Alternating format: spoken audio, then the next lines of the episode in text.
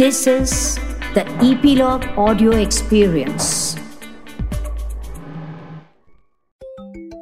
नमस्ते बच्चों, आज दादी आपको चुलबुली टेल्स पर साहसी की जीत, साहस से हम जीत कैसे हासिल कर सकते हैं, उसकी एक कहानी सुनाने वाली है। तो कहानी का नाम है साहसी की जीत। एक बकरी थी, एक उसका मेमना।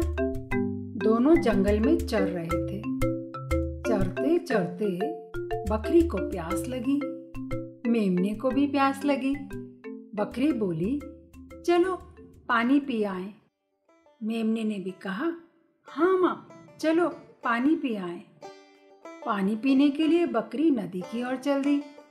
मेमना भी पीछे पीछे नदी की ओर चल पड़ा।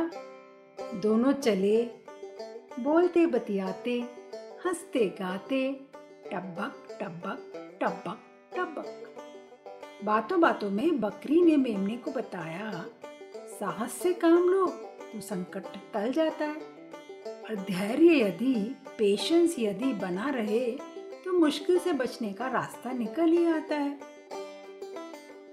माँ की सीख मेमने ने गांठ बांध ली। दोनों नदी तट पर पहुंचे। वहां पहुंचकर बकरी ने नदी को प्रणाम किया, मेमने ने भी नदी को प्रणाम किया।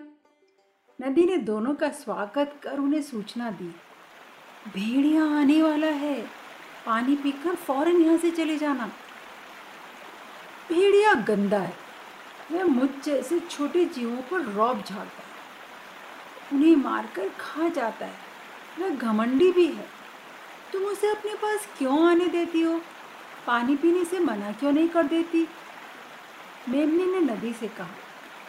नदी मुस्कुराई, बोली, मैं जानती हूँ भेड़िया गंदा है, अपने से छोटे जीवों को सताने की उसकी आदत मुझे जरा भी पसंद नहीं, पर क्या करूँ, जब भी वह मेरे पास आता है प्यासा होता है, और प्यास बुझाना तो मुझ नदी का धर्म है ना, तो मैं उसे मना नहीं कर सकती। बकरी को बहुत जोर की प्यास लगी थी, मेमने को भी प्यास लगी थी। दोनों नदी पर झुके। नदी का पानी शीतल था, साथ में मीठा भी। बकरी ने खूब पानी पिया, मेमने ने भी खूब पानी पिया।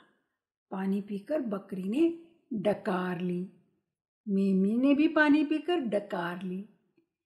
डकार से पेट हल्का हुआ तो दोनों फिर नदी पर झुक गए, पानी पीने लगे। नदी उनसे कुछ कहना चाहती थी, मगर दोनों को पानी पीते देख चुप रही। बकरी ने उठकर पानी पिया, मेमने ने भी पानी पिया। पानी पीकर बकरी मुड़ी तो उसे जोर का झटका लगा। लाल आंखें, राक्षसी डील डॉल वाला भेड़िया सामने खड़ा था। उसके शरीर का रक्त जम गया। मेमना भी भेड़िए को देख घबराया। थोड़ी देर तक दोनों को कुछ न सूझा। अरे वाह, आज तो ठंडे जल के साथ गर्मा गर्म भोजन भी है। अच्छा हुआ जो तुम दोनों यहाँ मिल गए।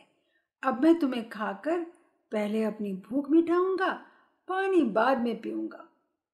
तब तक बकरी संभल चुकी थी। मेमना भी कुछ कुछ संभल रहा था।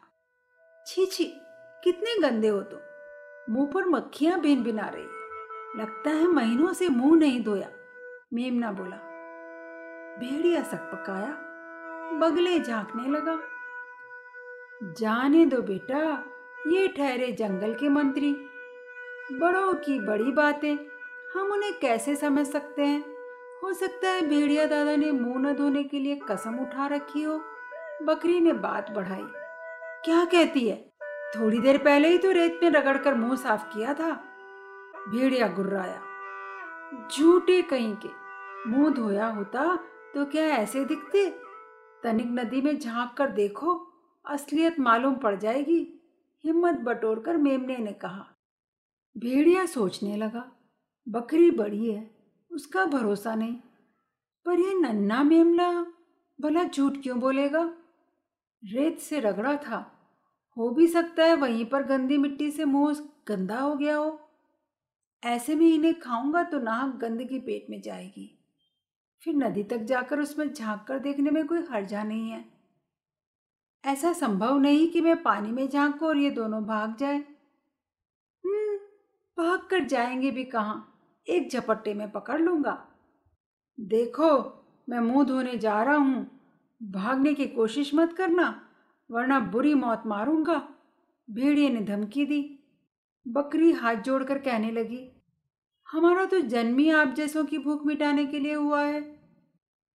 हमारा शरीर जंगल के मंत्री की भूख मिटाने के काम आए, इससे ज़्यादा अच्छी बात और क्या हो सकती है। आप तसल्ली से मुंह धो लें, यहाँ से 20 कदम आगे नदी का पानी बिल्कुल साफ है, वहाँ जाकर मुंह धोएं। विश्वास ना हो तो मैं भी आपके साथ चलती हूँ। भेड़िए को बात भाग गई। वह उस ओर बढ़ा जिधर बकरी ने इशारा किया था। वहाँ पर पानी काफ़ी गहरा था, किनारे चिकने। जैसे ही भेड़िए ने अपना चेहरा देखने के लिए नदी में झांका, पीछे से बकरी ने पूरी ताकत समेटकर जोर का धक्का दिया। भेड़िया अपने भारी भरकम शरीर को संभाल न पाया और धप से नदी में जा गिरा। उसके गिरते ही बकरी ने वापस जंगल की दिशा में दौड़ना शुरू कर दिया और उसके पीछे मेमना भी। दोनों नदी से काफी दूर निकल आए। सुरक्षित स्थान पर पहुंचकर बकरी रुकी, मेमना भी रुका। बकरी ने लाड से मेमने को देखा। मेमने ने विजेता के से दर्प के साथ अपनी माँ की आंखों में झांका। दोनों के चेहरों से आत्मविश्वास, कॉन्फिडेंस झलक रहा था। बकरी बोली, कुछ समझे? हाँ समझा। क्या? साहस से काम लो तो खतरा टल जाता है, और धैर्य यदि बना रहे तो मुश्किल से बचने का रास्ता निकल ही आता है। शाबाश, बकरी बोली, और इसी के साथ वह हंसने लगी और माँ के साथ मेमना भी हंसने लगा। तो हमारे साथ जुड़ते रहने की और नई कहानियाँ सुनते रहने की सूचना आपको मिलती रहेगी ईपिलॉग मीडिया वेबसाइट पर, या आपके फेवरेट पॉडकास्ट स्ट्रीमिंग ऐप जैसे कि जियो सावन, एप्पल पॉडकास्ट और स्पॉटीफाई पर। तो अपने फ्रेंड्स को भी बताना ना भूलें और हमारी कहानियाँ चुलबुली टेल्स पर सुनते रहें।